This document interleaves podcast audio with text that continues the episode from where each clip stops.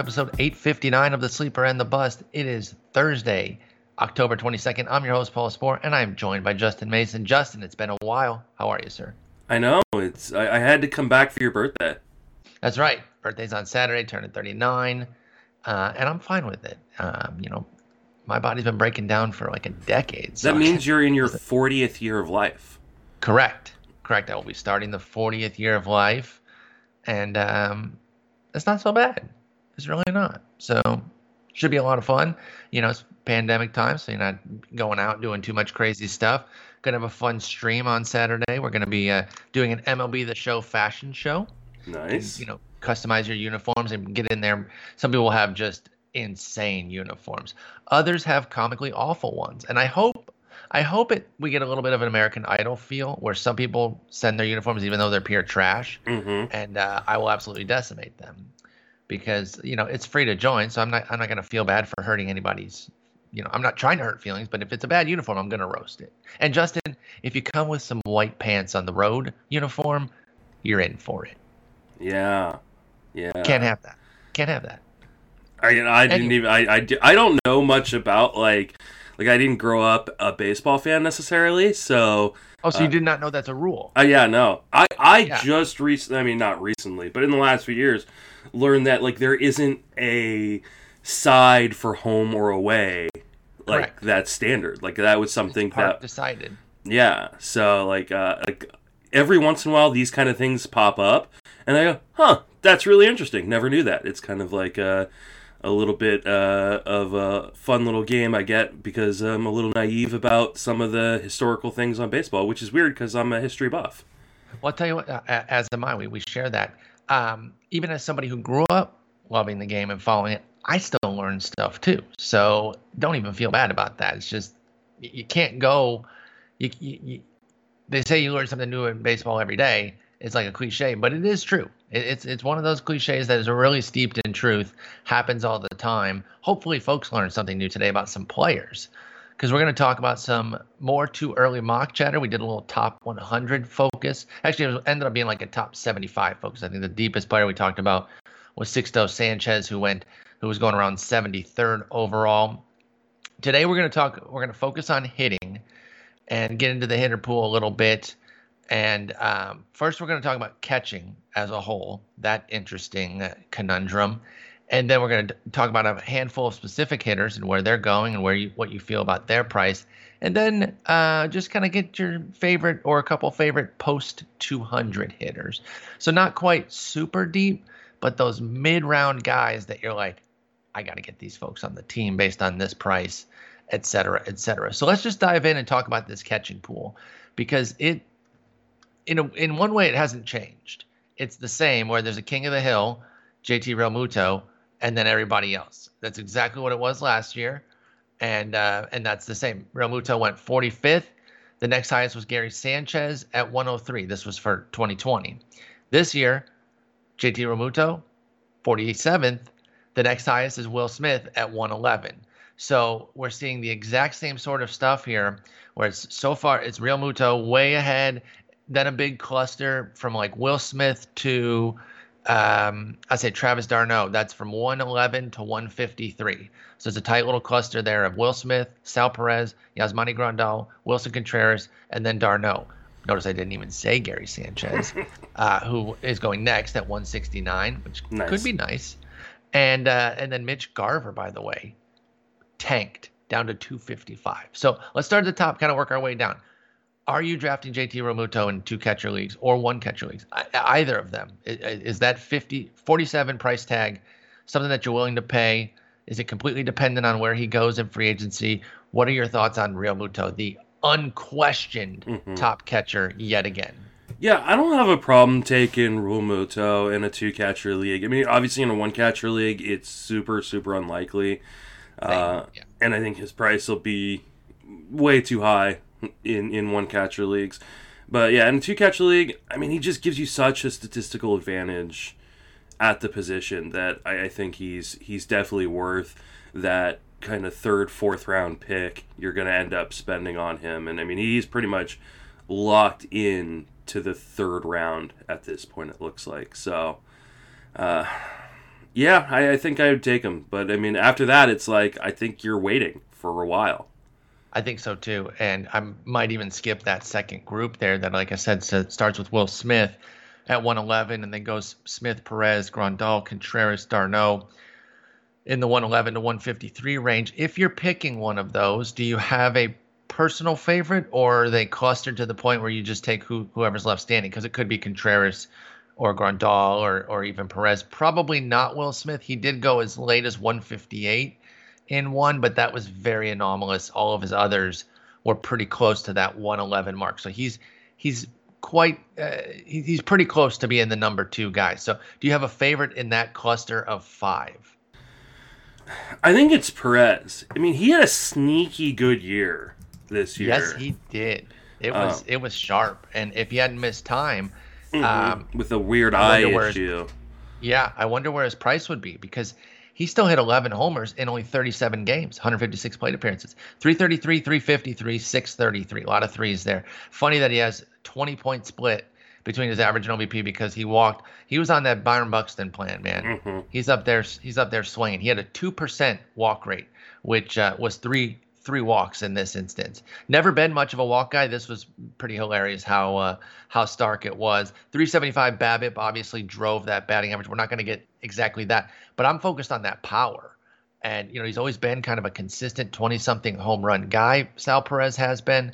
Um, he's gonna be 31, which isn't ancient. I mean, he's he's up there for a catcher, but or, you know he's up there a bit. But I don't know. I like him too. I, I am with you on Sal Perez. I think he's kind of interesting and uh, a little bit. Not I don't want to say forgotten. What pick 120 is not forgotten, but I don't think there's a lot of hype there. I think you're going to get that price pretty regularly. In fact, his min was 104 and his max was 132. That's a pretty tight range there. That being said, I I find it very unlikely that I will be taking a catcher in the top 150 picks. So, okay, like so that whole into... grouping of guys that we're talking about, those top six, are, are likely not going to end up on many of my teams. Yeah, Grandal, Contreras, d'Arnaud, d'Arnaud. again, another season of quality, though. By the way, we keep seeing, we, we've been seeing blips in the past of, remember, he was an elite prospect and never really got it going with the Mets he had that spell with the um, with the Rays a couple years ago. Actually, it was just last year. Excuse me, it was just last year. 92 games, 16 homers. Uh, he killed it for them. They didn't keep him around. He goes to the Braves, has a nice 44 game sample. So I'm kind of interested in uh, in the fact that he's been pretty good. He's not super expensive, but let's jump out to that that other group because I don't know there's much to say about Contreras and Grandal. They kind of are who they are. Perez, uh, Will Smith's on the come up. He's one of the younger guys, so I understand why he's expensive. Gary Sanchez is that next guy, and I know you like to buy the batting average sinks on the on the on the chances on the hope that they can come out and uh, and spike a, a, decent batting average above their their norm. For for Sanchez, he hit 278 back in 2017, but since then it's been 186, 232, 147. Is he someone you buy for that power and just try to try to finagle a 240 out of? I think so, especially if you start seeing him go towards like the back of the top 200. I mean, we're talking about a guy who was like a top 50 to top 75 pick uh, just a few years ago, and there were people talking about like, oh, maybe he's a second round or third round pick. Um, yep and like yes, the average has been atrocious uh, for a little while now, but I mean, do you really think that they're not going to play him? Like, I think they're just going to continue to run him out there, and maybe he's maybe he's in more of a traditional, you know, platoon type ish uh, with with uh, whatever the other catcher's name that Kyle Higashioka. Yeah, yeah. We, t- we, talked about this on the uh, Fangraphs Twitch stream last mm-hmm. night for the World Series game. We got into some different things during commercials and. Um, and, and, you know lulls in the game, which there weren't many. It was a good game, but we talked about uh, maybe the fact that they might start working him in more at first base, and not not over Voit. Not that Voit would be losing a bunch of time, but maybe. Um, you know, with Voit at DH, things like yeah. that, or, or or even Sanchez himself at DH, but getting him from behind the dish, as it's clear that that's not something that's going to drastically improve and has never been particularly good. And I wonder if that would unlock his bat a bit more. Now, these BABIPs are hilariously bad too 197, 244, 159. So it's like there's definitely something going on here, but we've seen him be much better than this. And I, yeah, I'm with you. They're going to play him. I, I don't, see, I don't see a scenario where they really bury him because he can still go yard at any moment. Gary Sanchez still has tremendous power, and um, you know he he puts the ball in the air a good bit, forty seven percent and uh, forty eight percent last year. But I don't know. That's not so so egregious that his BABIPs should be that low. But my goodness, it's really bad. But he smacks he smacks the cover off the ball and um, I, I, think the price is pretty fair there at, at, the 169 range with a high of 203. Yeah. And uh, somebody paid 138 though. You're not you're not bouncing them up to that, are you? No, you no way. Take one in the top 150. Yeah, I mean, I I'm really looking at kind of that 180 plus area. Yeah. I mean, here's the thing. I love Austin Nola. And Austin Nola is going, you know, at uh, pick 200 mm-hmm. on average. Like, and so, I mean, there are going to be leagues maybe where, and that's the thing. Like, Nola didn't go above a 165 was his, was his high pick. But that was the anomaly because everything else was 190, 184 mm-hmm. or later. Yeah. So he he's kind of firmly in that range that you're talking about. I love Nola as well. We talked a lot about him prior to the season as somebody. For me, I thought he could be a non-catching catcher, get that eligibility and not catch that much. Turns out he had to catch. I'm fine with that though because he retains the eligibility for this year, and uh, I'm excited about him. With, and they with they let him San catch Diego. in San Diego. Yeah. I was actually really. Uh, I was a little scared when he got moved to San Diego because like, man, that that lineup is loaded. But he played pretty much every day, uh, so I, I don't. I can't imagine there's a reason why he wouldn't play every day again. Uh, you know, whether it's a catcher or DH, because we assume the DH will be in the National League or first base. Yeah. So, uh, I uh, yeah, I, I just like Austin Nola so much it makes it hard for me to want to take a pick on Sanchez, but I'm not necessarily avoiding him. No, I, am I'm, I'm with you. I think there is uh, there's some intrigue with Sanchez, but I'm looking more at the next group. Uh, after him is another jump down from 169 to 192, and that's that or 196, excuse me. That's Christian Vazquez. Uh, where do you stand on him? He had his little breakout last year, got out on fire this year with like four homers in the first like eight or so games. Ended up with seven, but a quality 283 average and a 115 WRC plus. He's actually improved over what he did last year. So now we're looking at you know a season plus because uh, we only got 47 extra games to add to the ledger. But now we're looking at 185 games, 710 plate appearances of above average work with 30 homers and even eight steals. He had four steals each of the last two years, which the fact that he got four this year is pretty good considering how short the season was. He was four for seven, probably shouldn't be running. But if he continues to take off and, and get those chip in steals, that helps Vazquez's value too. Is he someone you're interested in at all? Or is it Sanchez, then Nola, then jump down to the group? I think there is a little bit of a jump down, but it's not. I uh, actually I think Vazquez is probably part of that group and I think you could probably throw Sean Murphy in there as well. Um, yes. I I mean I, Vazquez is one of those guys because he's such a late bloomer.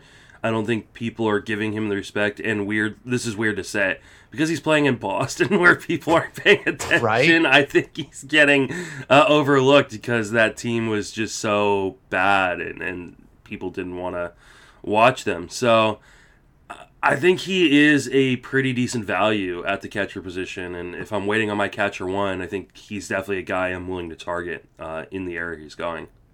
Yeah, I've I've been impressed. You know, after last year, I thought maybe he might fall off. You know, I kind of had him and Roberto Perez falling off after their breakouts last year. I went one for two on that. Perez was an absolute nightmare, but uh, Vazquez was very good, and so you know he's definitely in that group as well. I still prefer Nola, but say you know Sanchez, Nola go back to back, and I'm I'm left between like Vazquez and the rest of the group. I'm open to taking him. You mentioned Sean Murphy. He's next there at 204, so he's the 10th catcher. Then we get into Dalton Varsho, James McCann, and Mitch Garver. Let's focus on that group a little bit there. Mitch Garver falls off the table, dude. Holy smokes. He was so bad. Um, I'm looking right now to try to find his uh, his numbers because they were they were 167, 247, 264 with two home runs in 81 plate appearances. Wow. Now that is such a small sample Super small. That I don't know that I like. I, I'm I think I'm buying the hell out of Mitch Garver. I'm just cut to the chase. I, I think I'm buying Mitch Garver like crazy next year at that price. I realize it was a late breakout, tw- age 28, to go off the way he did in 2019. That's fine. He was still pretty good in 2018 though. 335 plate appearances, seven homers, but a, a 268, 335, 414, like a solid line there too. If if that's all I got at 255, I think I'm still completely fine with that. And I think I'll at least get that. I'm not worried that that he's this guy who I mean this is essentially a it's a month. 23 games for a catcher. Mhm. That's a month. That's a bad month. So wh- where do you stand on him and then we'll get back to the guys going just a bit ahead of him. I'm trying to remember what was his injury. I don't remember either. That's a good question. Um, I mean, the the num the underlying numbers are some of the strangest things I've ever seen. Um, I mean, he what he struck out 45 percent of the time this year. is that bad though? It is bad. that re- But guess his O swing. um 28%? 18.7 percent. So he's just swinging and missing in the zone. He had Yeah. a strained intercostal, so he couldn't get around. Like Yeah, he, he couldn't he couldn't get to pitches. I, I mean, I wasn't as high on him as you were coming into the season. Yeah, I, I was on him avoiding and him. Uh, but like I think that this is one of those guys that you're just gonna throw out everything that happened in 2020. Yeah, I'm Um, just not sure how much you can put into to Garver's season and say it's like 81 plate appearances. It's nothing. and the market has tanked him, dude. He was going pick 135 in the summer main event, and now here we are at 255, 120 pick discount. I'm I'm so in, and there may be a a fall, uh, excuse me, a spring spring boost for him. I could totally see something like that if he comes into spring training and, and plays well. I think he'll still remain in the in the 200s, maybe the peak of getting into that Gary Sanchez Vazquez range, which I would still buy. But early drafts, I'm buying the hell out of Mitch Garver He personally. still crushes the ball when he hits it. The problem was he was making uh, his contact was just awful. Exactly. Um, And so, but so you got to wonder how much of that was the uh, the intercostal issue. Yes. I- I think I think this is definitely one, and there's there's a good handful of guys that you can just kind of give a free pass to, being that it was, in his case, uh, just a month. It wasn't even the full two months. It was just a month of work, and so um, I don't think that you have to completely freak out about what he did or or, or didn't do, as it were, uh, with Mitch Garver. Sean Murphy, you briefly mentioned him the up and comer in Oakland. You know, I'm generally averse to young backstops when they are when they're overpriced, but this is not overpriced. He was 254 coming into this this season, and he's only moving up to 204. So it's a 50 pick jump after we get a little bit more work from Sean Murphy. What kind of outlook does he have for 2021? Now that he'll he should have like the full job and uh, and and kind of be over that part of his career where they're like, hey, don't worry about hitting, focus on just catching. I think now, you know, 200 plate appearances. It's still only 63 games, but I think he's kind of settled in a little bit. Yeah, uh, he started off the season slow, and when you have a uh, 60 game season starting off slow, really kind of tanks your your numbers. But Absolutely. uh, his uh, his September numbers were 277, 424, 638 uh, triple slash with five home runs. He really got into a groove.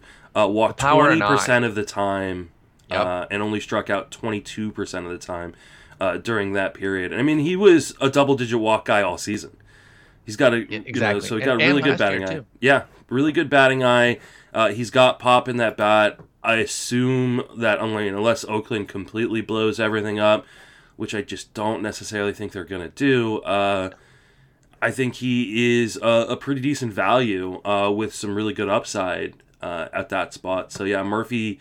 You know, I, I could see myself like double tapping from this group. Same. Um, Nola Murphy. hmm A Nola Murphy or uh, even like a, a, Gary Sanchez or Vazquez Murphy. Uh, yep. So, I'd go Murphy Garver. Mm-hmm. I could see myself going Nola Garver because Nola has a little bit of batting average to maybe protect me on, on Garver's end a little bit. Speaking of somebody with batting average that, that could do some protection, James McCann was similar to Vazquez in that he broke out last year kind of under the radar. 18 homers, 273 average. We know he had a gaudy BABIP that he ran for most of the year, and then it finally came back to earth. And I think everyone was like, well, you know, that played Can't itself do that out. again, right? yeah, he, he's toast. Uh, no, not so fast, my friend. 289 average and seven more homers in just 31 games of action. And, uh, you know, he wasn't quite Tim Anderson, who raised his gaudy BABIP, but McCann went from 359 to 339. 31 games again, so, you know, be mindful uh, because obviously he wasn't the starting catcher, so he didn't get to play every day. But he is a free agent, so he might get a new home. He's been pretty badass the last two years. Is, is James McCann someone you're looking at? If he goes somewhere where he has a full time role, or at least the the bigger end of the of the share. What and so we don't know where, where he's going to go, but he should be an appealing backstop for folks to uh, in, in, the free agent market. So what do you think about James McCann? Yeah, it all depends on where he goes. This is going to be a really weird and interesting free agent market. Oh my god, uh, it's going to be bizarre. Yeah, so it may be he may be one of these guys that.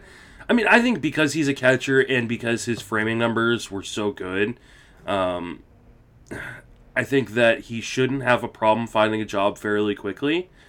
Uh, but it wouldn't be surprising to me if oh, there are a lot of guys who have trouble finding jobs because teams don't want to spend the money not having the gate fees and not knowing whether or not they're going to be able to have the gate fees coming into 2021. So yep. uh, I, I definitely want to see where he goes, but I mean, we have to think that he's going to have at least the same amount of playing time, if not more, uh, in a new environment. So I- am on board. Yeah, I am too. Uh, James McCann, you know, I-, I, was always hoping that he could break out a little bit with the bat as a Tiger. He'd, he'd have flashes, but it never really amounted mm-hmm. to much uh, to the point where I think he ended up pretty bad overall. Let's see. Yeah, 75 WRC plus in uh, 1,646 plate appearances with the Tigers. Had that one blip in 2017 where he was just below average with a 94, including 13 homers. But it was it's been nice to see him kind of emerge uh, with the White Sox. You know, catchers are by nature late bloomers, and we're seeing him in ages 29 and 30 play quite well. Dalton Varsho, prospect in Arizona, who is really intriguing because he's pretty bad behind the dish, but he can play a lot of other spots. So here here it is. This is my non-catching catcher of of 2021 uh, because they still have Carson Kelly, but I think if Varsho now he might he qualified as catcher. He, yeah, he played 10 yeah, games. 10 he's games. He's going to qualify. Yeah. So he's going to qualify. So he's already locked in. Whereas Nola had to get the eligibility. Mm-hmm. I like Varsho as a non-catching catcher. He didn't. The slash line is not going to do anything for you, Justin. Mm-hmm. 188, 287, 3, 366, but three homers, three steals in his 115 plate appearances. 24 year old who can really hit. He'll be 24 mm-hmm. next year. I quite I quite like Varsho. Yeah, he's one of those guys that is going to have a lot more value in 2021 than I think he may have in 2022. Even though he's yeah, especially young. if he plays like hardly any catcher and loses that eligibility. Yeah, because yeah. he is atrocious behind the plate. Like he yeah, is, he's really really bad. Um, no, uh, so, and you know, I I I know someone within the the Diamondbacks organization that said like the only person who thinks Dalton Varsho is a catcher is the general manager.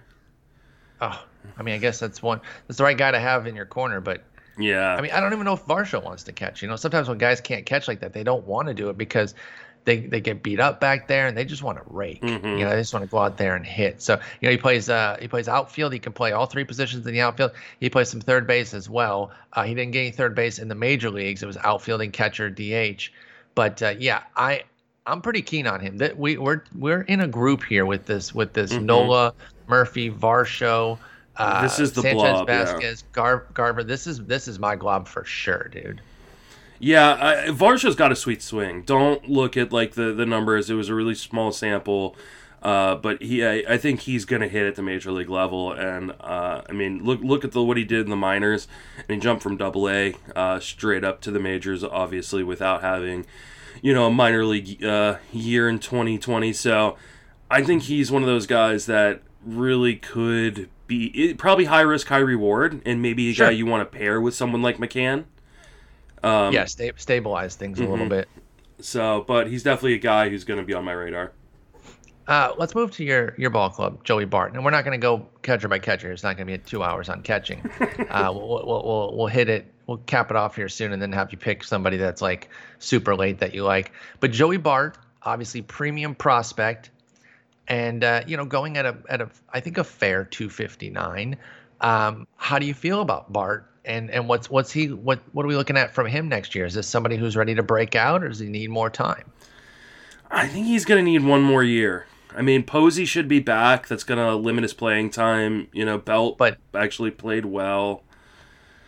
Isn't um, I guess the DH is a place where Belt? No, yeah, but I thought Belt was a free, free agent. no, he's got Uh, one he's more not. year on that atrocious contract. I believe. Yeah, because I was gonna say Posey would play first, but Mm-hmm. uh, yeah, DH is a good call out. If we, we both expect the DH to to be bargained back in, like they're gonna have to redo it. It's not just automatically carried over. Mhm. But I think, and and I think uh, it was Ben who brought this up on that uh, on that Twitch cast last night, saying that it would be part of the back and forth horse trading of like expanded playoffs. Okay, give us give us the Mhm. universal DH again. So we expect that to get ironed out. So let's operate under that assumption right now because I think it's a, a pretty valid one.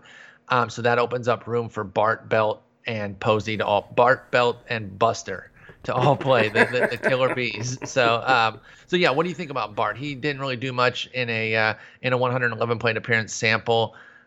I'm probably going to be leaning off. This is the kind of young catcher I'm talking about where I, I, I stay off even though the price is not exorbitant. he's one of those guys where you look if you look at the numbers and you're not watching him play um a lot like i Yeah.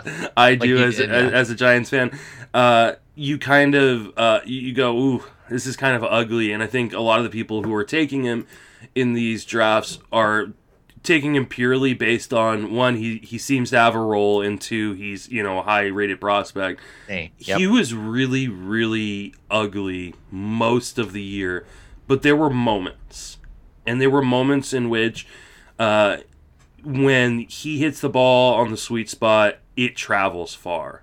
Mhm. And I think that as he matures and gets to see major league pitching more, he will turn into a very, very good uh, catcher uh, for the Giants. But I think it's also going to take time, and I don't know that I want to roster that uh, if it's going to take half a season or something like that, or even more.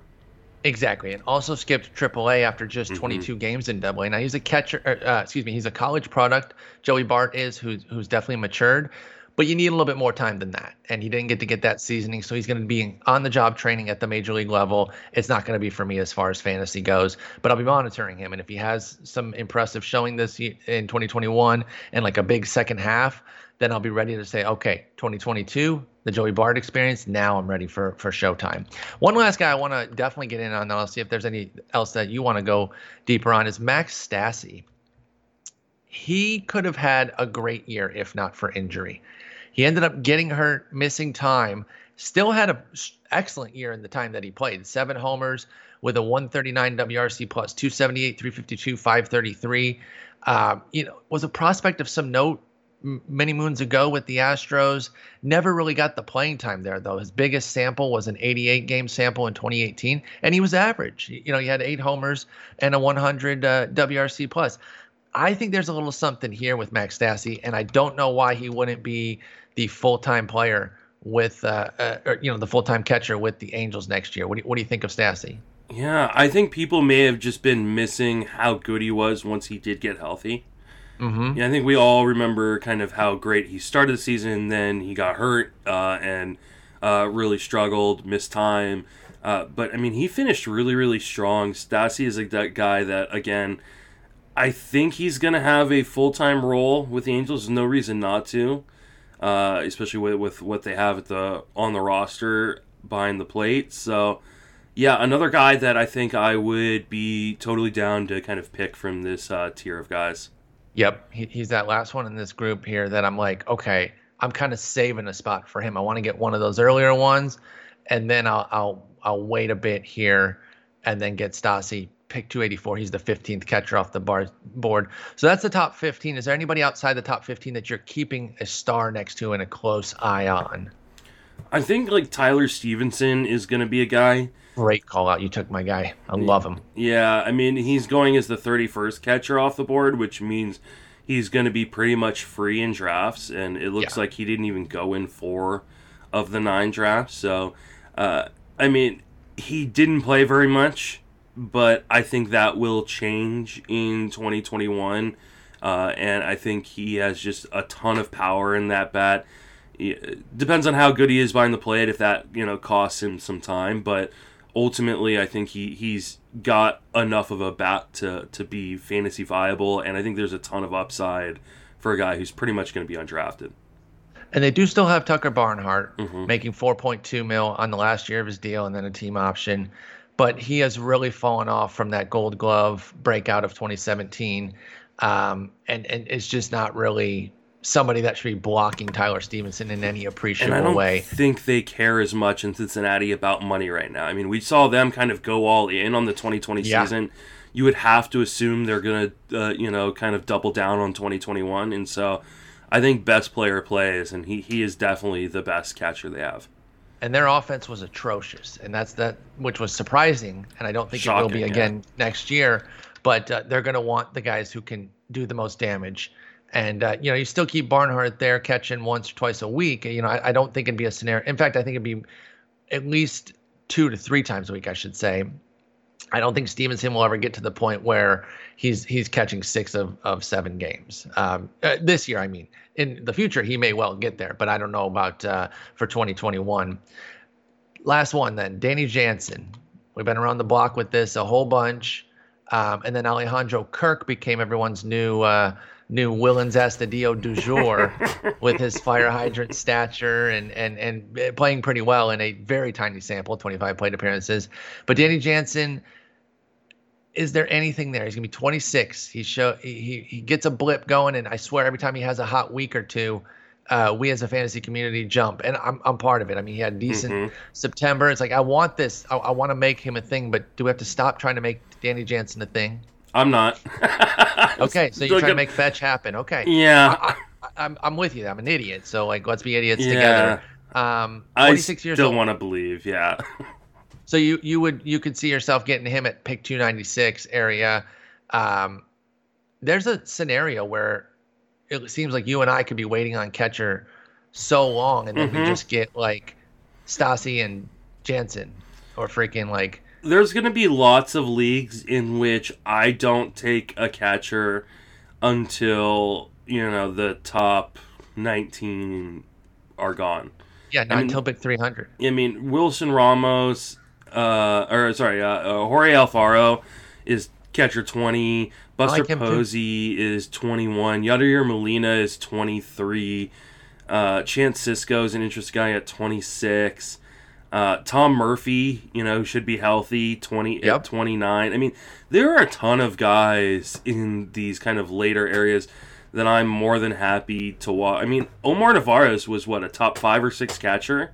He's Yes. the 36th catcher off the board. Don't sleep on uh, don't sleep on Sam Huff either in Texas. Some folks really Mhm. like what his bat can do. But Omar Narvaez is a good call out for sure, and he is he's an afterthought now. He- Mhm. you know, he failed people, and and the community, at least in the two early mocks, has said, GFY, Yeah. you, you're done, man. Um, and, and again, it boils down to like just over a month, 40 games, 126 plate appearances. He was brutal, but 176, 294, 269. If he had just like an awful August in the middle of a six, we say this all the time, but it's true. In the middle of a of an otherwise good season, we'd barely notice it. We would Yep. say, "Oh, you know, he's he's struggling, but he's my everyday catcher. I got to play him in case he pops two homers." Now he doesn't have a month like this on his ledger, a 562 OPS that I can see in the last two years when he's been a good catcher. But I'm with you, Omar Narvaez. I mean, come on, like we. I think we have to still be, you know, if I went just buybacks and went uh, Garver at 255 and Narvaez at pick 9 million, 356 actually, Mhm. um, you know, think about how little capital I'm spending on my on my two catchers there. That's pretty good. And I mean, let's not also forget that, like, on on top of having kind of a weird start to the year because you know like everybody did because it's 2020 and the season was delayed. He's also on a new team, like had to learn Correct. a brand new pitching staff in a new uh, league. You know, first time in the National League. Like like there are a lot of things kind of working against Narvaez that I could totally see. Like okay, he he bounces back to kind of the guy he was before, where you know he hits 20 home runs. So uh, I'm yeah, I think I'm much more likely to wait on catcher unless a deal faces me where I'm like, okay, this is this is a spot. There's nobody else in this spot that is really jumping out at me. Uh, and I really like Danny Jansen, or I really like Carson Kelly, or I really Yeah. like uh, you know Sean Murphy, something like that. Narvaez really took to the defense in Milwaukee too. They're, they've been known for teaching framing well and, and catcher defense. He was an absolutely brutal defender, and everyone worried about how things might work going from Grandal to Narvaez. He took to it, but how much did that take his attention away from from batting? And then the small sample gets away from you, and all of a sudden you got a 562 OPS for a quote unquote season when it's not really uh, you know anything close to a full season. So I'm with you. Stay stay stay true to Omar Narvaez because he doesn't cost you anything, and that's two catcher leagues for sure. All right, now let's just talk about some general hitters here. Go through them uh, relatively quickly here, just as far as like getting your thoughts on where they're at and if the prices that they have are something that you're paying. Where is hitter X going? Yordan Alvarez, pick 88. Obviously, this is. I mean, you could you could say I'll throw out this year because you have to. There was no. There's nothing to throw out. You're throwing out a tissue. Like I mean, there's. I mean, he his played two games. 250, yeah, 250, 333, 625, triple slash. Yeah, No walks all season long. I mean, Oh for a God, guy are you who was a double digit walk guy all throughout the minors and in the majors last year. he got hit by a pitch. That's why his OBP is higher. Mhm. Yeah, uh, nine plate appearances. Was hurt and had COVID. Had the knee issue and COVID. Comes back, plays two games. They realize the knees are just too bad to play. I say, and I say knees, plural. Mhm. He's getting surgery on both of them. Are getting scoped. Um, so comes back, doesn't work, gone. Throw out this year. 24 year old UT only already. Yordan Alvarez. Are you buying back in on him after double knee surgery? I don't know that I can at this price. Right? Where's the discount? I mean, I know, I know he's no, there's a huge. I mean, there's a huge discount, but but I don't think this is huge. I don't. I don't think this is huge. For for a completely lost season and double knee surgery, uh, Yeah. I need more than. and he's gonna be DH only, right? of course, he already was. He'll remain so. Yeah, I, I don't, I don't think I can. I mean, he went as high as sixty-seven. Yeah, I mean, Um, he was 128 in the summer. only- You're saying discount from the the spring, by the way, because in the Mhm. summer uh, Yeah, yeah. event he had COVID already, so he was a one. He was picked 128. So this is actually a a, Mhm. a higher cost. But yeah, I'm not paying top 100 for Alvarez right now. I can't do it. Yeah. it's too scary. I He's mean, a great hitter. He's a if he- great, great hitter. if he comes in spring and is healthy and that looks great, things. Sure. yeah, then I can see myself getting back involved. But uh, like it, I, I just did a uh, draft champions draft for for 2021, um, and with a lot of really really smart guys within the industry, and like I remember I was like, oh. Maybe I'll maybe I'll look at Alvarez here, and it was like pick 150. I was like, oh, he's been gone for like For 70 rounds. picks. Yeah. like I'm like never mind. Um yeah, I think around 125, 150 I'm getting interested, but he's he's long gone at that point. he's just never getting there and Yeah. like I, I understand the talent so, so i understand the desire to to want to still buy in on um, yordan alvarez but my goodness i just think the price is too high and uh, it's gonna it's gonna price me out for sure. And we'll see. Again if he comes back now it, it's it this is now when everything's still scary because we're so far away from from the season. We don't even know what the season's to look like justin. Like are they even to play a buck 62 next year? I don't i don't think we can confidently say that. Um, so yeah, it, it, it's a little too weird for me right now, so I'm out on him. Kyle Lewis at pick 103 on average. You know, he had he had a breakout, and um, you know, Luis Robert stole the headlines. Their seasons ended up pretty similarly, and yet he costs Lewis is 70 picks cheaper than than Luis Robert. So, um, how do you feel about Lewis on his own merits, and then how do you feel about him in respect to uh, Robert? I mean, I like Lewis a lot. I just think that injuries over the course of a long season may, you know, are obviously a higher risk. And that that's the only thing I worry about with Lewis. Like the talent is undeniable for me. You watch him play, um, and you look at the numbers and you go, this this is a guy that could be a stud, especially. Uh, I mean, he stole five bases in 2020, which is not something we'd seen uh, in in his minor league kind of profile. Like he had never because stolen. of those aforementioned injuries. Yeah, Yeah, exactly. And so, I mean, we're talking about a guy that potentially could be like a 30 15 guy uh, Yep. if he's healthy, uh, but it's such a huge if. Sure. Sure. I mean, but, you know, we've now have, uh, and I know this, you know, calling this a season is is tough. hmm But he was healthy in 19, Mhm. and uh, it played in the minors, and then and then got that little Yeah. uh, 18 game blip that might have won some folks their leagues because he hit six homers in uh, in 75 plate appearances. So you know we're we're, we're working on putting some health together. He would have been a mega prospect. Kyle Lewis would have Mhm. been an absolute star talent, top 25 type prospect. If, he was until the injuries derailed him. yeah, it, the injuries absolutely stunted him through the minors. So don't think that this is some out of nowhere guy. Um, This that- that is you very much trust. like Anthony Rendon. Oh, that's a good call out. Yep. You know, Rendon was a top tier prospect, but injuries really derailed uh, kind of the sheen that he had uh, within the prospect world. You know, there's always going to be a kind of fear of injury with him, but like you said, we've now had, you know, a season and a half, if you want to call it 2020 a half season, Yeah. um, of him being healthy.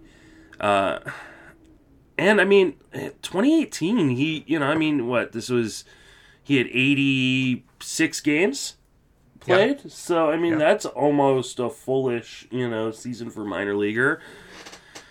It's, it's something. It's something. Yeah. You know, and then we're we're working towards something here. And again, now bring it in in comparison to Luis Robert, who goes pick 35 ish. Then what does the comparison look like for you? I mean, I definitely. I mean, I like Robert. Um, I was very impressed by him, and I, I was kind of fence seating, sitting on him coming into the season. I don't know that I want to spend the price on Robert where he's going. Yeah. He had a But- 136, 237, 173 September with one homer Mhm. and five steals. Still got five steals though. The five steals are nice. Um, but yeah, I mean, when we're talking about Lewis going what seventy picks later, you know, sign me up for that. I mean, the, So- the hard part is going right in front of you know the goat. the goat, Randy uh, Arozarena. And you know what? I wrote an article with like uh, interesting prices uh, on hitters, and I How much do you think that goes up? I oh my god, it, it's like he's not he's not going to be the uh, the 116 that he's at right now. He's he's uh, by, the uh, 111. he's the Aristides Aquino of the two early mocks last year. I put that in the Oh, exact you? article because when I posted, I, I posted his a screenshot of his nine draft slots, and I think it was Doug Dennis who brought up Aristides Aquino, who's all who's a Reds fan, so he's very familiar, and that's very sobering to remember mm-hmm. because Aquino, even if you even if you wanted to be the guy like, oh, I know he's going to come down. You know, I know I know Aquino's going to come down, but I'm still going to take him because he's going to definitely do this. And then you say something like, you know, if we're thinking full season, you know, he's going to be like a 28 homer, 265 type of guy with a bunch of runs and ribbies because that's a good a good squad plus some steals because he's fast. LOL. He was a nightmare. Now he only had 56 And he, plate did, he appearances didn't even make the wanna team. Yeah, Yeah, because they did that, like that's how much. Now that's not going to happen to a Arozarena, so it's not a perfect one to one, but it is at least a reminder to temper things a bit. In that very same thread, he was called Cuban Mookie Betts multiple times as well. so uh, I mean, I where- like Arozarena a lot. I, I'm super impressed by him, but like, there's no way he's going outside of the top 100. Correct. And this this these all happened, and I, I mentioned this in my article. These all happened in early October, and he then went out and put up a giant LCS. hmm and the World Series is is just going off right now. And I put he'll likely be a firm top 100 pick, and I, I truly believe that that's going to be the case already. So let's bump him up. Let's go 85 right now. Let's put his ADP right there and start talking about him in that range, meaning he'll probably range as high as the 60s and as low as like the early 100s. Then what do you do with Randy Arozarena? Oh, that's um, that's a really good spot for him actually. I agree, and I think I would. I want. I feel like I want to be involved, and this is where us multi leaguers. I, I mean, that puts him right at like in between Charlie Blackmon and Nick Castellanos. So two two quality veterans mm-hmm. who started off their seasons absolutely brilliantly and finished poorly, whereas Arozarena didn't get to start the season. He only played 23 games and ended brilliantly, of course. Like he played brilliantly for 23 games in the regular season, and then he's had a, a stupid good playoff. So yeah, I mean, I'd put him right there. Um, and I could take any of the three. I'm gonna take Castellanos there, uh, but I think it really becomes, and I'm gonna probably get take Blackmon there too. But like, I, I think, I think I would take a Arozarena for the speed. I'll trade you the mm. batting average for the speed, and I'll get the batting average elsewhere. give me Coors. Give me, give me. Yeah, I mean, I'm sorry. That's I, fair. That's oh. fair. I mean, I, I drafted a team specifically around Coors with mm-hmm. Arenado, Story, and Blackmon. Yeah. So I, I, I feel you on that. I almost drafted Dahl too. I, I was streaming that draft, and they were like, "Take Dahl, take Dahl, take Dahl." I think they really wanted me to just do the do the whole thing.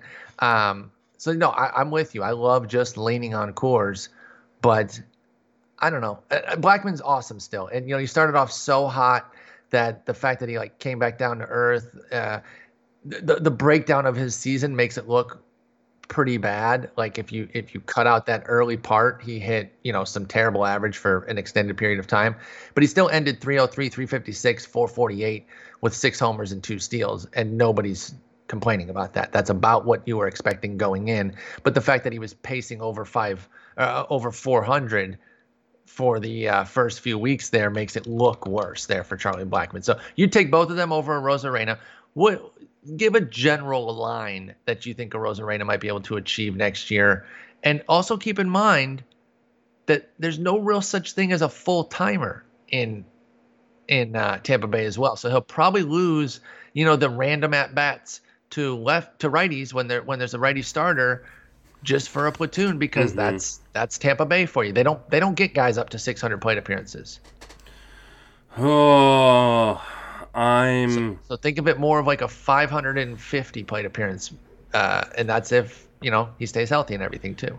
28 home runs. Okay.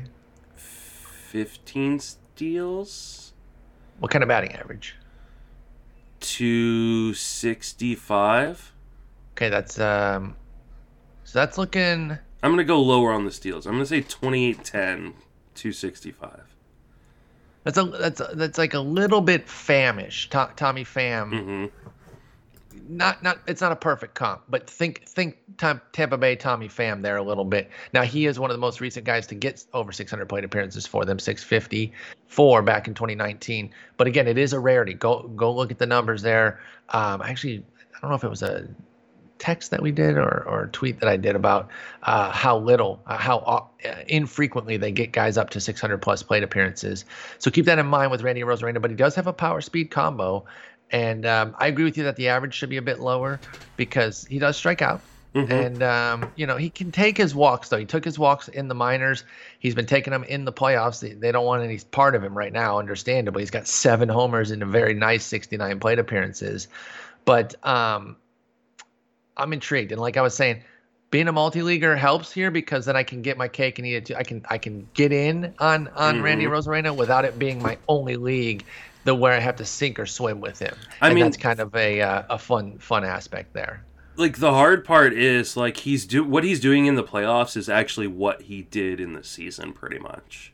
Yeah. Like obviously he's been hotter in the playoffs, but it's not like he was bad or something. Like he no, just he had seven homers and seventy six plate appearances. He yeah, seven. He did the exact right now. Yeah, did the exact same thing pretty much in the regular season. It's just that his batting average is, is Mhm. much higher from three, from 281 to 361. But nobody would cry about 281. I'll tell you that right Mhm.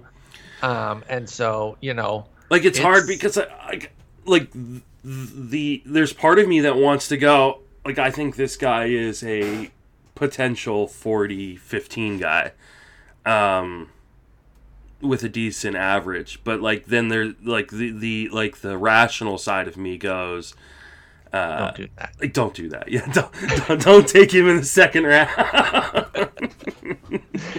No, I, I love him, dude. I love watching him. I'm in on the hype train. We'll see where Yeah. it, where it meanders. Uh, Like my, said- my fear is he's gonna end up like Even going higher. Yeah, like he's going to be a third round pick. Okay, well, then I'm 100 percent out of it. Uh, and wouldn't I would get- be- I wouldn't even get my token share at that point. I, I yeah, I'd probably be out, but like, let, let's do some quick would you rather's. Okay, Would you rather uh Arozarena? or are you going to include other hitters? Um, I'm going to include other hitters. Okay, cool. Let's go Arozarena or Paul Goldschmidt, whose number his ADP is 79. I'm going to go a Arozarena. I, I've got some other first basemen I like Okay, that, that go after Goldie. uh, Arozarena or teammate Austin Meadows. I'm going to go Arozarena there. Okay, and ADP 69. Nice. Nice. Um, a Arozarena or Teoscar Hernandez. A Arozarena, I believe his breakout is a little bit more viable.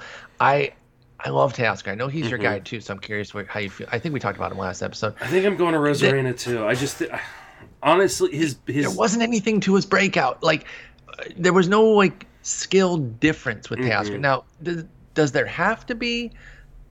I, I feel like yes, though. Otherwise, isn't it just a hot streak from somebody who we know is very talented, but Mhm. always had you know is always good for a hot streak? This happened to be an extended one from Teoscar. I just I don't know. I'm nervous about it.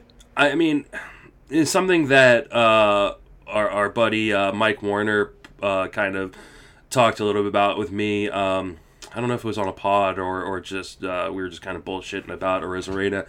Uh, but like Arozarena's pitch recognition skill is elite. Like It's great. like he he sees the ball so well, and that's just not what Teoscar does. Exactly. And I don't think his strikeout rate or No. Arozarena's comes from an issue of not knowing what's coming or anything. Nope. I think it comes from trying to hit every ball 500 feet. hmm I think as he kind of figures things out a little bit, and we've been seeing it in the playoffs, but I think as he settles in and realizes, okay, sometimes it's not a homer, it's going to be a base hit. Only Uh, one time, only at one stop in the minor leagues did a Arozarena have a strikeout percentage above twenty percent.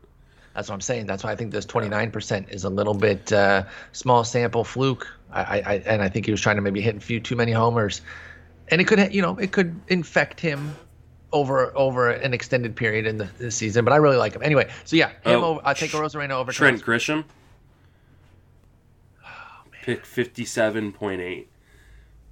They're pretty similar, I think, in terms of like power speed types that have you know Because I think Uh, this that- is going to be the area. This is the Yeah. area in which I think he probably is gonna belong in, which is Aaron Judge, Trent Grisham, George Springer, Brandon Lowe, oof. and I'll I'll take teammate Lowe. I'll take but that's because he has but that- second base eligibility, right? I mean, Correct. he's Correct. second and outfield. You're exactly right. And then, uh, but then I'll take the rest. Um, or You're I'll gonna take, take a I'll take a Arozarena. Arozarena. You're gonna take a I'll take a Arozarena Arozarena over over Judge. Yeah, Yeah, I, I think I'm I will too. Yeah, over the headache, man. I know, I know. It and I want to see where Springer ends up. That- I do too. Um, but but does he? He doesn't run anymore either. And you So- can't you can't imagine he's going to end up in a spot necessarily any better than he was just in. That's inherently better. Exactly. So, and and is is Springer uh, a better power source necessarily, or a better batting average source necessarily? No. Just a longer So- track record is. is Of course, is. of course. But he doesn't run anymore. You know, he was one for three this year. He was uh, six for eight last year in in 122 games. So you know, when I say don't run anymore, I mean he's not an impact runner. In fact, he hasn't been for quite a while. He has one double digit. He's actually only been once 2015. Wow, I thought he was more of a power speed guy. I think he has a reputation that he does not uh, uphold, but he's a great power guy. It's because he, yeah, he had the the 30-30 seasons in the minors. Exactly, exactly, and he's a big volume guy too, dude. When even when he gets limited by injury, Springer, he puts up still 600 plus plate appearances in 140 game seasons because he's at the top of that strong lineup. So he's one of those yeah. guys that if he ended up in the right situation, though in terms of there are teams that run. maybe they would say, "Hey, do you do you want to start running again?" Because yeah, yeah Houston I probably limits him more than Springer limits himself. Yeah, I mean he's got you know 82nd percentile sprint speed. I think he could still run if he ended up on a team. I mean, not that I think he would end up in San Diego with you know what the rosters are, but just a team like San Diego that likes to push it on the base paths. Like Springer could be one of those guys that is extremely undervalued where he's that going right be, now. That could be pretty interesting. So that's around pick 60 there mm-hmm. for Arozarena. And I, I can agree with you that. Because you're, you're not taking Arozarena over Luke Voit, right? No. You're not taking him over Tim Anderson. No. No. Um, a 50 homer hitter. I think Tim Anderson is just a just a stud. So, yeah, I think that end of the fourth round spot, beginning of the fifth, is where you, he really starts becoming an interesting kind of uh, proposition for a team. I hope he lives more in that Goldie range, but I think you're probably right that he's going to meander up higher. And uh, uh, certainly in some drafts too, you're going to be waiting, thinking that you can get him in that Goldie range, and there's going to be that Arozarena believer who pops him the second that George Springer goes, something like that. So I, I think you're, I think you're right to at least talk about him in that range. Otherwise, you're going to be fooling yourself if you think and just completely ignore the ADP that he got this year because that ain't happening. Uh, in the two early mocks, the 111 for Arozarena. Let's talk about another rookie, Alec Bohm, 119. I know that they were kind of in contention for most of the year in Philly, but I don't know. Maybe it's just me. I felt like Philly was kind of off the radar. I, I didn't pay a lot of attention to them. Maybe it's because I didn't have a lot of their guys. I don't know. You know, we have these different biases of like, well, I don't have a lot of guys there, so I don't really care. You know, I, I keep an eye on what they're doing. I know that where they are, but I wasn't dialed in. Am I wrong to think that maybe Alec Bohm's 44 games of awesomeness went a little bit uh, under noticed? I don't think you're wrong at all. 338, 400, 481, popped four homers in 180 plate mm-hmm. appearances I like this dude, man. I do Am I too. crazy? Okay. I, and this is one of those guys where I'm doing kind of like a 180 turnaround because when he came into the league in rookie ball, he looked absolutely atrocious. He got, he got embarrassed, yeah. yeah. Coming out of Wichita State, like, oh, this college guy can't do anything. Uh huh. And I, I, you know, it was like one of those things where I was like, I, I, you know, and I apologize to the people that I told, like, you know, if you took him in a first year player draft you know try to try to dump him if you can uh, because i you know now i'm actively trying to go get him uh, because i think he is uh, it feels criminally underrated right now. I agree. I think going, he'll going move after up. kris bryant. Like that's... i think but i think early career Kris bryant is a reasonable comparison. Yeah and um, I, am in, man. And I think he will move up a little bit in ADP, but I don't think it's going to become cost prohibitive for no. Alec Bohm. And I think, like I said, he quietly kind of got going. Now, I do worry that there could be some key articles from some folks in the industry that would like blow up his price. Mm-hmm. So, you know, if you're thinking of writing on him, hey, don't do it, okay? Find something else to write about, okay? Go write about Randy Arozarena. Nobody's doing that right now. no, but I think there's going to be some like great deep dive pieces on him that's going to send his price up. I think he should be on the cusp of the top 100. Bohm will. Mm-hmm. I'm still paying it though. I'm really into this guy, I and uh, uh, I think he can have a hell of a season. And I'm a sucker for batting average that comes with some punch, and mm-hmm. I think that he can really strike the ball well and keep that batting average up while continuing to get power and I wouldn't call him fast, but I certainly wouldn't call him slow. I think he can get some chip in steals and kind of be in that seven to twelve range, if, mm-hmm. depending on how full of a season we get. And I know yeah. it's a wide range, but that depends on how much the team lets him go too. I think he's a guy that's probably going to hit 280 with 25 home runs and probably chip in five to seven steals. I love that. And, and that, I mean, and and the 280 for Bohm is kind of a, a smart conservative projection. Mm-hmm the possibilities are pretty. He hit 338 in a in a small sample of 180 plate appearances, 410 mm-hmm. BABIP. Not not putting him down for 338, but that's leading the league or, or competing to lead lead the league in batting average is in his profile. I yeah. will say that. So we both really like Alec Bohm. Um, actually, no, we both hate him. Never draft no, him. Yeah, don't. terrible, mm-hmm. garbage. Awful. Don't go get him, please don't. Dylan Carlson jumping way down here from 119 to 162, but another rookie. He went the other way.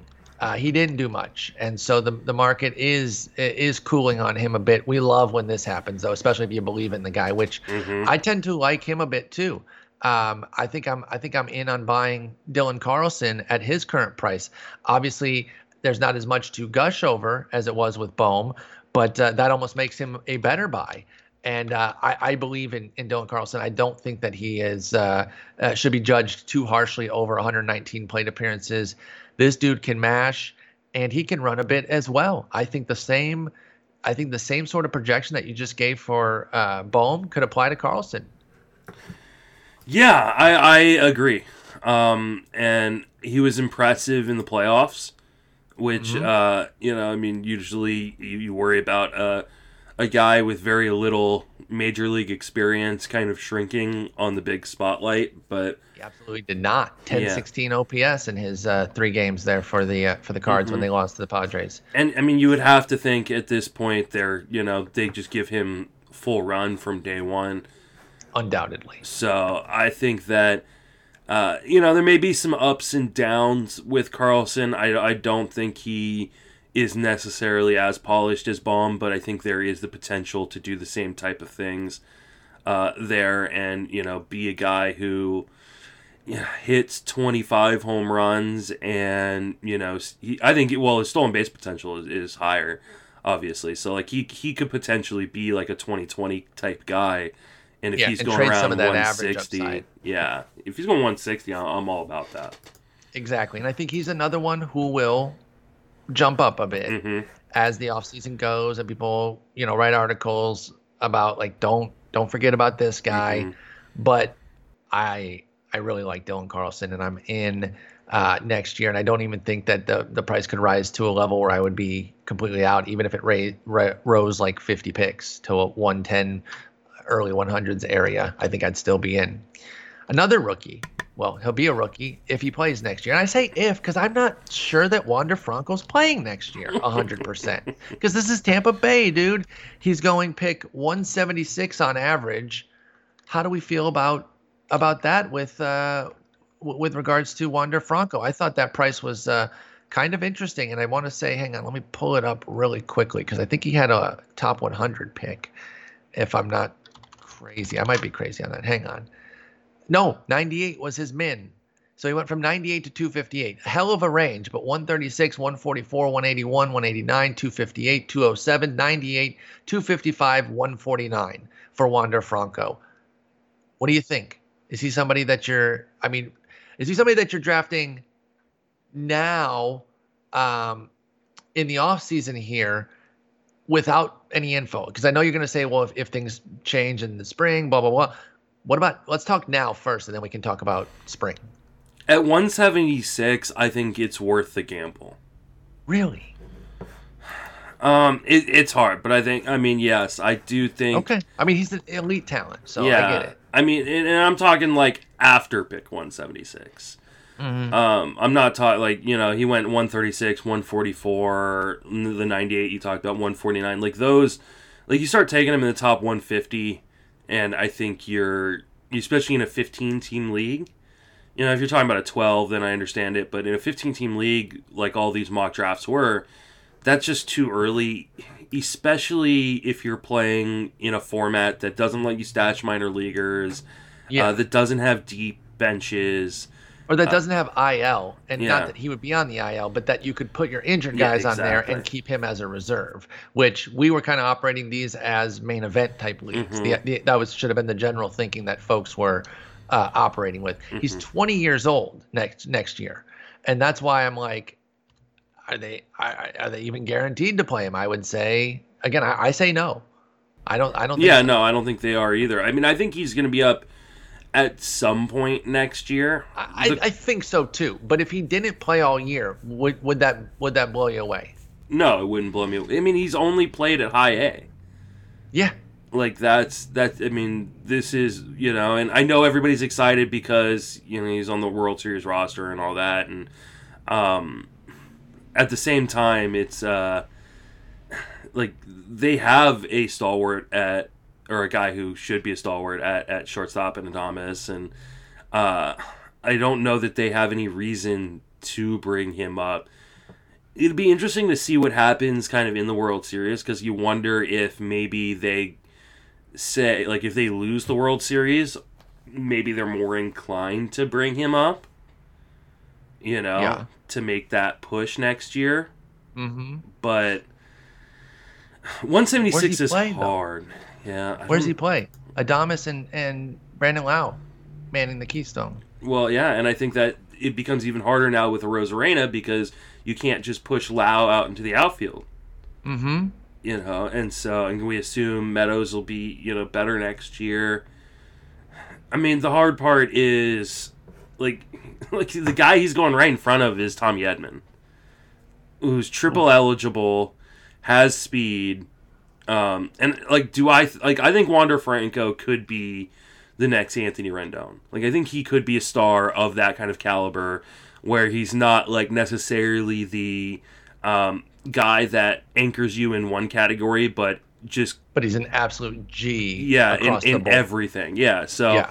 um, but how long does it take him to actually do that on the field? I, I don't know, especially at 19 That's the thing. Or, he'll know, be 20 20. next year. Yeah. He was 19 this year, and you know, I mean, skills off the charts. A number one prospect for a reason. Those guys can hit the ground running. Justin Turner is going 193. We're going to talk about Gavin Lux here, like in Yeah. a minute, like going Who- who 196. Waiting on who has like a, a damn near 400 season Nick in Solak is going pick 200. That's our boy, Nick Yeah. Solak.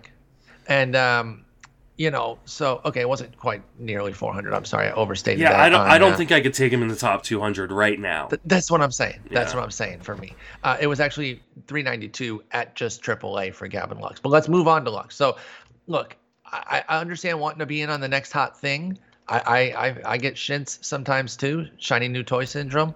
Uh, it happens, but uh, you, if you get the shins, you might need to take some Imodium for that because you got to be careful. At 176 at ADP and anything near that, hell no. It if if Wander Franco's ADP doesn't start with a two, I can't take him. Jo Adell is going 199, so we'll get to him in a moment. But Lux first, 192. This was supposed to be kind of his breakthrough. He got 69 plate appearances. They were not nice. Don't you dare say nice because it was bad. 175, 246, 349, three homers, one steal. What are we thinking?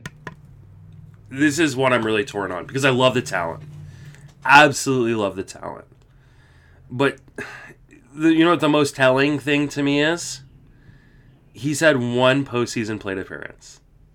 Th- th- They're they're not playing him right now. they can't. they, when it matters most. This is the whole Daniel Hudson versus Sean Doolittle Sean argument Doolittle, yep. coming into last year. When when it mattered in the World Series for the Nationals, Hudson closed, and that's why I thought Hudson was the closer coming into the year. Yep. And when it matters for the Dodgers right now, he's had one plate appearance in the entire and, and they're postseason. platooning and they're pinch hitting and they're doing a lot, Mhm. and he's not getting a lick. Nothing. And so that is, I love the talent, and I I believe I did take him in that draft champions league. Um, you know, and so like I want to bet, I'm gonna bet on the talent, and I think this spot where he's going is really cheap, and so I'm willing to take the the gamble on the upside because I mean we're talking about a guy who, uh, before the questions of whether or not he was going to make the team coming into you know uh, the restart of the season, uh, I mean he was going I want to say top what 120 125 something like that. It, it was high. I can look at the pre uh, at, at the spring, and I and I uh, was running away from him because I, I didn't Yeah. want to I you know I didn't know if he was going to make the team and I was worried about Enrique Hernandez and uh Chris and, and Chris Taylor. Taylor but Hernandez is a free agent you know we'll see if they bring him back Justin Turner is too, by the way. hmm I I mean I would think they're bringing Turner back Uh, but you never know. I, I tend to think so too, but why would you if you have like wouldn't that be another indictment of Lux? Yeah, but I don't think they care. Like they don't Well, I care know to they indict. They're trying to win, man. yeah, they, they not- want they, not- especially if they don't don't win this World we think. Series. Like you Yeah. know, they're gonna like. uh I want to say too, like um, you know the the contract. Uh, or no, the contract does kick in next year. But oh yeah, uh, for for Mookie Betts, but it's only twenty two million. Um, so still a pretty fair price for him. yeah, like it doesn't Um, start raising until later. So, uh, like they have a lot of financial flexibility coming into next year. Um, so it wouldn't be surprising to see the Dodgers go on a spending spree, especially if they don't win the World Series this year. Uh, but yeah, I just I, I there's something very scary about the fact that they're unwilling to give him more than one plate appearance his entire postseason. Uh, I'm with you, man. I am completely with you on that. And uh, that does give me some pause on Gavin Lux. I like the talent as well. But if they do resign Turner, um, let me see. I'm checking on Taylor and Kike real quick. Turner, or excuse me, uh, Taylor. Taylor got to be coming up on free agency soon, no, right? he's got one more year. Oh no, they signed a deal. They they yeah they gave they gave him a two year, Mhm. thirteen and a half million dollar deal. So Mhm. they got him again next year, and then Kike is a free agent, hmm uh, which I think you said. I'm sorry about that. Yeah. So Turner and Kike are free agents. They may bring Turner back. I actually agree with you there. I, th- I think that they'll look to bring him back. Maybe it depends. If they win the World Series, I could see them maybe not. They say, okay, thank you, you blossomed with us. We love you. But you're 36, and we got we got young folks Mhm. ready to ready to take over. Uh, but if they lose it, uh, they might bring him back and, and, and go one more. Um, it's it's it's tough for me. I do like the talent. I, I could see myself. Th- there are scenarios and there are team builds where I definitely take Lux. I can see myself where Mhm. I'm like I've got a lot of st- stable veteran types, and then Lux comes up. Let me get you know let me get some uh, let me get some some young player that can possibly pop for me because I've got a lot of uh, you know Justin Turner and Mhm. and Matt Olson and um, you know I don't know I, I'm, the I'm where I where I took him um in this DC, I already had two second basemen, but one of So- them was Brandon there you go. Lowe, where I could punch him into the outfield. Yes. Okay. So that makes sense. And uh, that, that's that's the kind of setups that I'm talking about, where it's like you're not reliant upon him to be your primary starter at any position, and you can kind of see where it goes there. It's a little bit it's a little bit early to be taking kind of a, a I don't want to call it luxury pick, but a guy that you might not get much out of. But if you're putting him at MI at, in the in the late 100s, early 200s pick for Gavin Lux, that's not so bad. So, um, and we'll see how things go. His spring uh, or his the offseason may change it so that his spring price jumps up. I don't know, upwards of 75 picks. I could see it if if the path is cleared hmm and he is like the opening day second baseman or third baseman or something. But we've seen this before, where a top prospect, you know, starts off slow, fails, you know, first uh, first go round in the major leagues, and then all of a sudden the fantasy industry just writes him out. Exactly, and that's about to happen with with Lux. I mean, it's starting to at 192. His 151 plate appearances of nothingness, 210, 278, 377. This is the time to buy. So I, I'm going to have to get some shares for sure. Jo Adell may be one of those guys as well. Looked completely overmatched as a major leaguer in 132 plate appearances, down at pick 199. You best believe I'm going to get at least one share. He's playing next year and I don't believe that he's this bad. Yeah, he struck out like crazy. He he was overmatched. I'm not going to deny that. He was that bad um, for this given sample.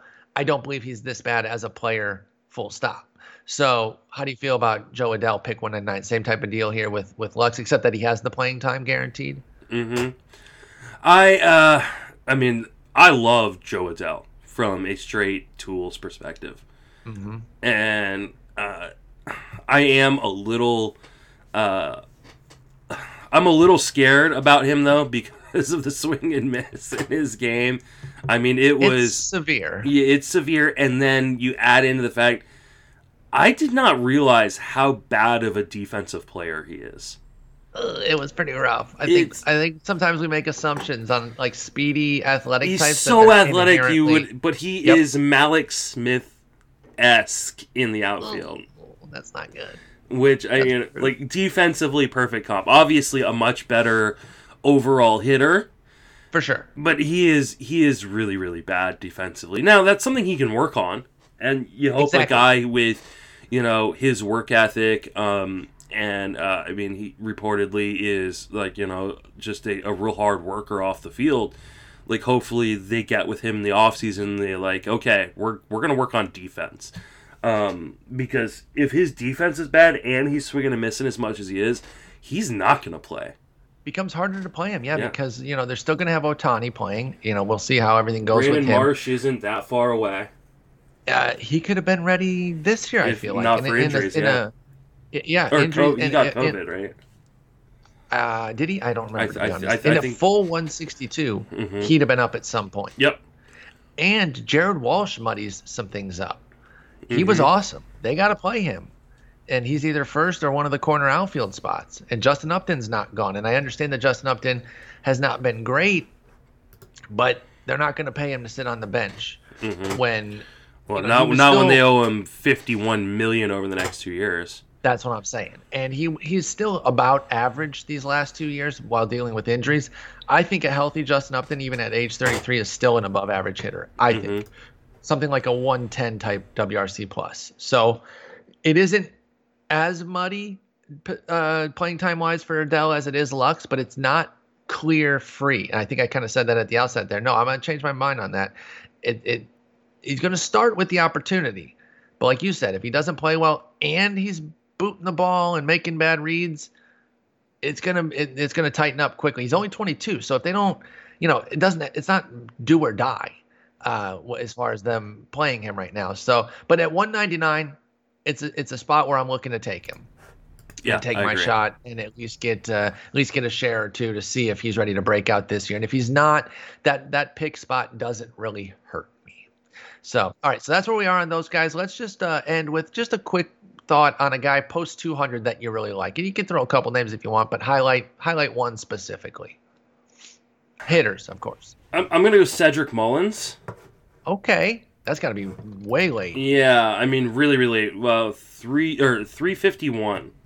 Yeah, Um, like Cedric Mullins played fairly well when he was up. Like I hit 271, 315, 407 with three home runs and seven stolen bases. And Uh, he didn't start with them, Mhm. and so I think that's part of. I think that is, and, and he was on the Orioles in Baltimore. Yeah, yeah, yeah. It, it would have already been hidden just by being an Mhm. Oriole, but the fact that he didn't even start the season with them, I think, Yeah. helped uh, cover that. And he had some love going into last year, Mhm. right? And ended up being a total flop, and then injuries. So this year he panned out a bit in a 48 game sample, and so you like him. He didn't even go in all the drafts. No, I He's uh, only 26. Yeah, I, I'm I'm I'm a if like I assume he's gonna move up hundred spots. Um, no, you don't think not a so? hundred. Not a hundred. I, I think I think this is gonna be a nice. This nice is, I mean, he's he's player. an absolute steal. I mean, he, he led off a lot of games for the Orioles. and their lineup's getting better. Yeah, I mean, give me a leadoff hitter with power and speed. Like I, he's gonna be my you know fifth outfielder on every team if this is where he's going. That's a that's a great call out, man. I, I really like I really like that one a lot. Um, and you know, like I said, their lineup's getting better. They could p- bring up Adley and Rutschman to make Mhm. it even even better. Of course, you know, rookie catcher, we never know, but um, uh, yeah, I, I like that call out a lot. Mine mine is not as off the radar, but I do want to give some love to Cabrian Hayes, Mm-hmm. uh, Cabrizi, man. That's another hidden one that you might not. Now he is a known prospect, but because he plays in Pittsburgh and because he did it at the end of the year, if you didn't have him on your squad, you might have missed it. Mm-hmm. And he went off. He had just four hitless games in a 24 game run, en route to a 376, 442, 682 line with five homers, 11 ribbies, and 17 runs in 95 plate appearances. I think he's going to be a really good player. And you know I'm a sucker for late batting average. hmm And so even if he moves up from this this uh, 210 pick slot, I think you're still going to be getting him. Um, I don't know. I think he would max out on uh, of an ADP around 170. I, I don't know that he's going to go much higher I, than th- that. I think he will. This You is think he'll thi- go higher than this is gonna be Uh, Hayes is going to be a very popular what you call it uh, wide awake sleeper. Wide awake sleeper. Yeah, Yep. I th- I think he's. I think you're going to see him start inching towards the top 150. I don't want that. I know, but it's going to I happen. hate that. Yeah, But I hate no. that. And I mean, for But good about reason. Like, I hate that though, and I don't want that to happen. Does that matter at all? Yeah, I know it's your birthday and everything, or it's going to be here in a few days, but unfortunately, this is one of those presents that. Uh, have, have you seen the uh, the video of the little girl who uh, he's she's about to blow out the candle? Um, I have not seen this. oh my god, I'm gonna have to find this and send it to you. So, a little little girl, probably about three, is about to blow out candle on her birthday, and another little girl sitting next to her like swoops down and blows out her candle.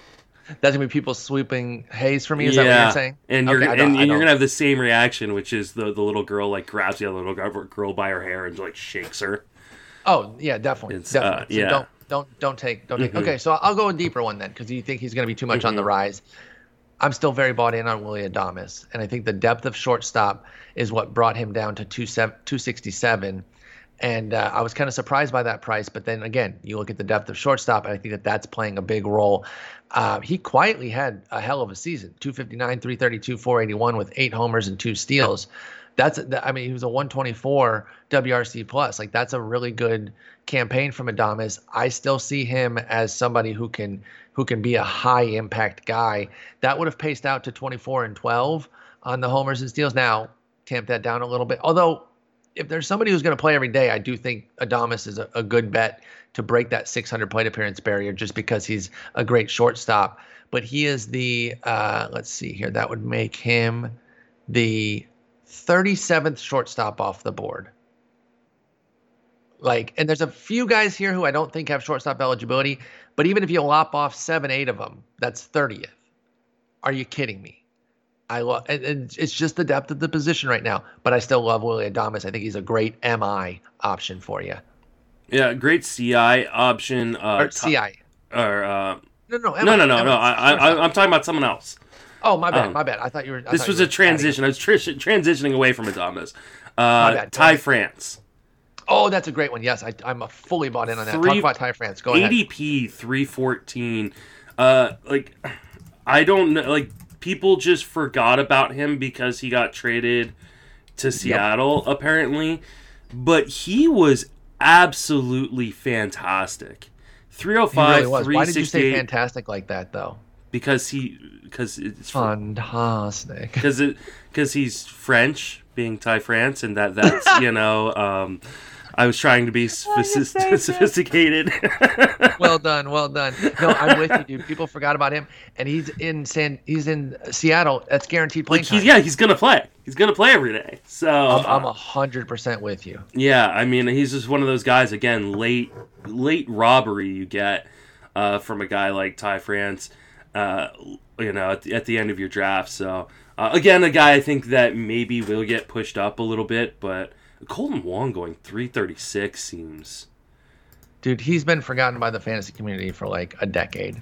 I know he hasn't been playing that long, but but I think it's been a decade. Like I was, I, I, I mean, his defense is so good. You know he's going to play every day, and I know. The- I mean, I know he didn't hit for you know really any power this year, but like I, I don't think that he's powerless, and he still stole five bases, two sixty five, three fifty. Uh, 326 triple slash. That 326 You- you- slug is gross, but you know I'm a sucker for those players that have the guaranteed yeah, time via their defense. Like that's that's such a uh, under underrated sort of aspect of of gathering playing time. Um, and and so yeah, I'm I'm totally I'm totally down for that. And Kolten Wong is definitely somebody who has to be on the field every day for what what he delivers with the glove. So that's that's a good call out there. Uh, let me see if I got another one here. I'll know, throw I another one him- to you, Carter Yeah, Kieboom. um, pardon me. Carter Kieboom. Talk about a talk, talk about a prospect that the fantasy industry has just washed their hands of. Yes. 346. Like I, I know it it's been ugly at the major league level, but But how many plate appearances total? Nothing, right? yeah, I mean, let's see. Uh he had 122 plate appearances this year, 43 last year. That's that's almost literally nothing as far Yeah. as like being able to judge, Mhm. uh, you know, a, a, a, a budding prospect. And he was better defensively this year. I mean, the thing that really cost him, you know, in 2019 from getting a full time role or, or any role w- was the defense. And he really improved the defense, it looked like this year uh, on the Nationals. So, like, he's a guy that I would I would really like to bank on. And I think they're going to commit to him too next year. Mhm. I, yeah, and I mean, he's going to be playing third base. That's not a. Uh, What's his not a- price? uh, 346. Oh man, that's nothing. Yeah. It Yeah. just doesn't hurt you even. So even if you're wrong, Yeah. you know, like that, you that- that's you the cut him and move that- on for the next guy. Exactly. Uh, I'll, I'll go one more here then. Uh, I'm going to go back to Seattle and talk about Evan White real quick. Hmm, He struck okay. out entirely too much. Yes. 42%. And that's not what we expected from him. You know, he signed that deal uh, out of double A essentially. He had 92 games there and played really well. Signed that big deal that everyone's like, whoa, that's interesting that he got a, a six year, $24 million deal, but they're committing to him. And they did commit to him. They let him play through the struggles with the, the egregious uh, strikeout rate 176, 252, 346 as a result. I swear to God, I saw every one of his eight homers though, because every time I was watching that dude, he was going yard, and I would have thought that he had way more homers than that, Justin. But eight is still not too bad in in that sample there. I think he can greatly improve that strikeout rate, not only to the point of of being useful, but actually becoming a batting average asset. I think he can be like a 280 type hitter with some punch. I think he was selling out for the pop a little bit, and uh, and it led to these uh, led to this big egregious strikeout rate because his fly ball rate was way high, and I think he just wanted to show that he could hit for some pop and maybe trying to justify the contract all in one fell swoop. But I like Evan White in Seattle. Uh, two more guys uh, that I want just want to mention real quick before we wrap it up um, are kind of two vets that are being completely overlooked in these in these mocks, uh, and that's Cesar Hernandez and Elvis Andrus. Yeah, they they are definitely forgotten. I mean, three seventy seven and three seventy nine ADPs. it's because they're boring, and people think you know it's like uh, you know. Andrus, especially, is a season removed from a 12 homer, 31, 275, 313, 395, or 393 triple slash. I mean, 31 stolen bases in 2019. And he's only had one season prior to 2020 where he didn't steal like 21 bases in a year Yep. Like i mean and i know like the rangers have said like well you know him and, and Odor are gonna have to you know compete for a spot or maybe move off their positions because we want to bring in the young guy. Yeah whatever. They Who- they've got him who they gonna under contract for two, For two more, more years, years. Um, plus a vest. yeah vesting option. Like it's like he's gonna play every day. Um it just i throw this is one of those guys you throw out 2020 and you go if i'm potentially getting 20 steals at the shortstop position late like yeah sign me up Yep. Yep. Like the again, I, I know we've been repeating the refrain, but a 194, 252, 330 in 29 games, he could have that month in the middle of a summer of an otherwise good season, and you'd barely notice it with three homers and three. Because you'd be like, well, I still got my three homers and three stolen bases. Blah blah blah. It was bad. I mean, that's basically what he did in September of 2018. I'm looking Mhm. at it right now, and uh, let's see if he had how bad his worst month was last year. he had a Um, 200 Oh my God. Mhm. He had, uh, he, July of 19, that year that you said was awesome. Mhm. He had 189, 232, Yeah. 244. Exactly. He had But a he had 200 bases. he had a 200 BABIP in 2020 when he's a th- career 310 guy. Yeah, no, that's a, that's a great call out. Andrus especially. Cesar Hernandez has become a little bit bland. He is a free agent again too, so we'll see where he lands. But uh, but I'm with you though. Those bland guys can be perfect, especially if you are taking the Kiebooms and the luxes. You have to balance it out with some guys who can just be solid. Well, and, And Cesar Hernandez was solid. He led the AL in doubles by average. the way. he I mean Pardon me? batting average, man. You know, Yes. You're getting a guy who if he if he's playing every day and he did with the Indians uh, you know, 283, 355, 408 triple slash. Yeah, it was only 3 home runs, but it was 35 runs scored with a really solid batting average. Really helped your team kind of stabilize that batting average. Um, and you know, it obviously depends on where he ends up, but Sure. yeah, I completely overlooked. No, I, I'm, I'm with you there. So uh, I think that's a great call out. A full season, it would have been about a about 100 runs scored Mhm. uh, with a 282. You know, and look, the later you get, the guys aren't going to do everything. So Mhm. harping on the fact that he would have only hit nine homers in a full season for Cesar Hernandez and 56 ribbies. Okay, handle that stuff elsewhere. You know, and I know we're preaching the choir a bit on that, but I'm just saying like sometimes we get with these guys who are picked 250 and later, and all I hear about is their flaws. It's like, well, no shit. That's why they cost Mhm. this this low. You have to focus on what they can do, and and leverage that into usefulness. So uh, I'm with you on that. So good good call outs all around there on the on favorite post 200 hitters. Uh, we'll do a similar thing here with the pitching next time out, where we maybe get into the relief pool instead of the catching pool. Uh, cover a handful of pitchers and where their ADP is, and then do some favorite post 200 pitchers. How's that sound for next time? Oh, I can't wait. All right, man. Well, have a great weekend, and I'll talk to you later. Happy birthday, buddy. Thank you so much, bud. I love you, dog. Talk to you later.